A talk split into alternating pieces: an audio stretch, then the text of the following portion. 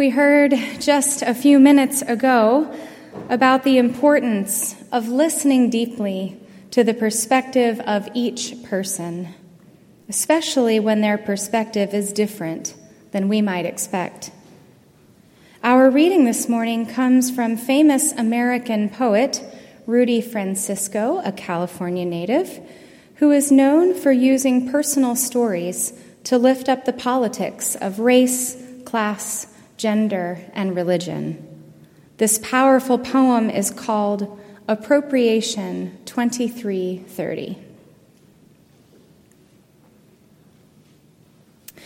Silly. How often you confuse customs for costumes, culture for couture. My body is not an accessory that everyone is allowed to borrow.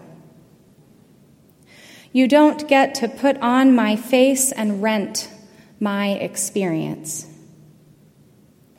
I can't unzip this skin after a long night. None of this comes off when the party is over. Here ends our reading.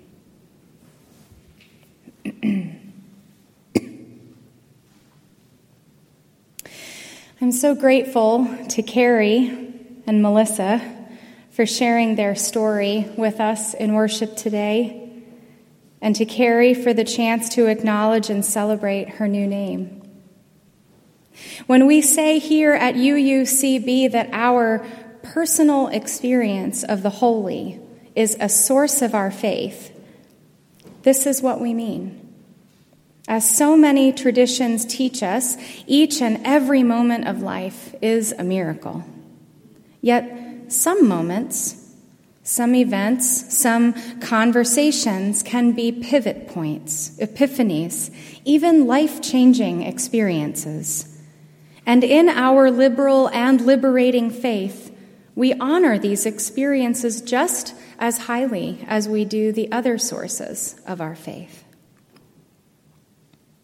These pivotal moments in our lives can happen in all kinds of situations, but more often than not, it seems like they happen when we encounter something new, something that challenges us or stretches us, surprises us. Melissa shared in her sources of our faith reflection this morning that she was surprised by the difference between Carrie's reaction to the article in the UU World magazine and the reactions of other trans and genderqueer UUs she'd read on social media. It can be surprising when people hold different opinions than we might expect they would, different preferences. I'll never forget the time I was in the grocery store with CJ when he was a toddler. He was sitting in the cart as we walked through the produce section, and I asked him what he'd like to have for dinner. I want broccoli and bananas, he announced loudly. A man nearby who had overheard said to me in an astonished voice, I've never heard a child that young ask for broccoli. There are some general similarities among toddlers, like a fondness for saying no and a love of McDonald's and a proclivity for finding any and all dirt or puddles anywhere you take them. But some toddlers are vegetarian, don't eat at McDonald's. Some don't like getting dirty. And I bet there are toddlers out there whose favorite word isn't no. I haven't met them yet, but I'm sure they exist. And just as all toddlers are not alike, no group of people is a monolith. Whether it be an age group, a culture, a race, a gender, there is nearly always a breadth of feeling and opinion among people in the group about just about anything that concerns them. And for those of us who are not part of a group, it's important to honor that diversity of opinion. I think sometimes this is easier to understand as a concept out there than it is to see it and know what to do with it in the moment while we're living our lives. It can be tricky to know how to honor these breadths of opinion sometimes. It can be especially tricky when some of those opinions concern things we have done. And it can be quite hard when people share with us that something we've done or said, worn, or celebrated has caused them harm. I think of the day I realized I could no longer wear an old football t shirt a high school boyfriend had given me years ago. It was a t shirt for the Washington, D.C. professional football team, whose name I won't even mention today because of how disrespectful it is to many Native Americans. Having been born and raised just outside that city by some pretty strong football fans, surrounded by the team's fans, I just accepted the team's name and mascot as normal, just kind of a part of the background. But one day in college, I read an article in the Washington Post about a group of Native Americans who were appealing to Dan Snyder, the team's white owner, to change the name. After that, I tracked down the group behind the appeal and read their website, the whole thing. It was the first time I realized the name and mascot of my football team was harming many Native Americans, treating a people's culture and identity as a costume, profiting off of it when that same culture and identity had been literally deadly in this same society mere decades earlier. Snyder, the owner, has steadfastly refused to change the team's name. I'm sure branding costs lots of money. His supporters often point to a different group of Native Americans who feel the team's name and mascot honors them. I am not Native American.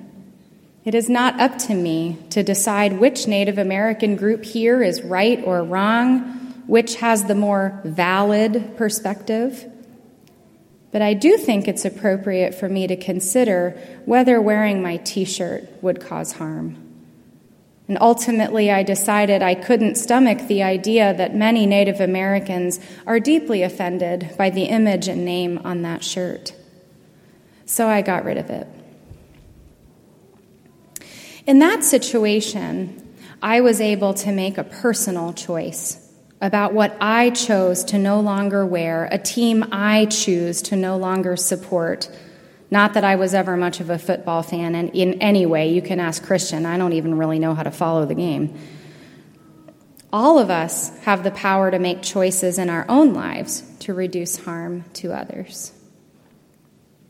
But what about decisions we must make that go beyond the realm of just the personal? Just a few months ago, several Latinx Unitarian Universalists posted in mid October on social media asking UU congregational leaders not to hold Day of the Dead services. A Latinx friend and colleague of mine, who happens to be a lifelong Unitarian Universalist, lifted up the heritage of the holiday pointing out that it is one of the last remaining links that Mexicans have to their indigenous religious practices before colonization.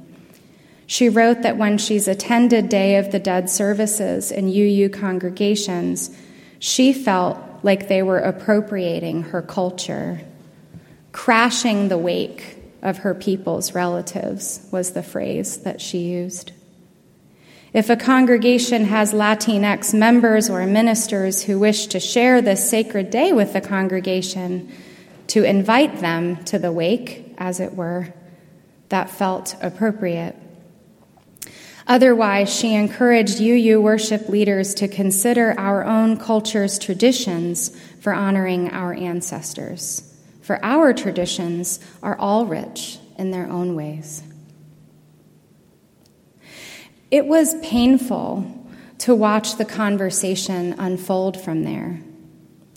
Some white people responded with anger, lifting up the Latinx friends who've told them it's okay to celebrate this holiday. Others sought to justify themselves by arguing about the concept of cultural appropriation itself, claiming appropriation is inevitable and there is no pure culture or religion, so why not just all celebrate one another's holidays? Perhaps it was painful because in the past, those very same words have come out of my own mouth.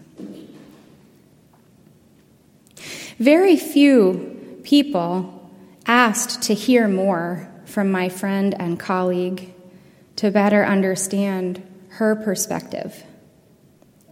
Very few seemed interested in considering her point of view with the same respect that they had given other Latinx people's views in their lives, especially those whose opinions happened to justify theirs on this issue.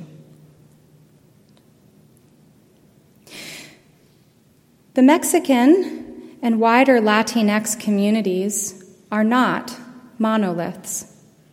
Not all Native Americans agree about everything, just as not all queer and nonconforming people agree about everything, just as not all toddlers agree about everything. But it is not the place of those of us who are not of a culture or group to use differences of opinion within it to try to justify our own. As people of a liberal and liberating faith, as a covenantal people, I think it is our work to listen, to learn, to respect one another's differences. I think it's our work to honor boundaries that might be different, perhaps more firm than the ones we've encountered before. I think it is our work to ask ourselves if we are really comfortable continuing to do something someone within our faith has told us is causing them harm, some of whom have been raised in our faith. I think it's our work to learn to not lean into defensiveness, but into compassion, to do our best as individuals and communities to honor people's boundaries and to do as little harm as we can. This is the work of listening deeply, of speaking with care, of honoring our differences, of seeking and granting forgiveness. It is the work of living out our covenant that we recite every week always coming back not to some orthodoxy or doctrine about what is right and wrong, not clinging to carefully chiseled worldviews or crafted belief systems. No, it's always been about nurturing compassionate hearts, willing to decenter ourselves and our feelings for a while so we can center the feelings and thoughts, opinions, and insights of another person for a while.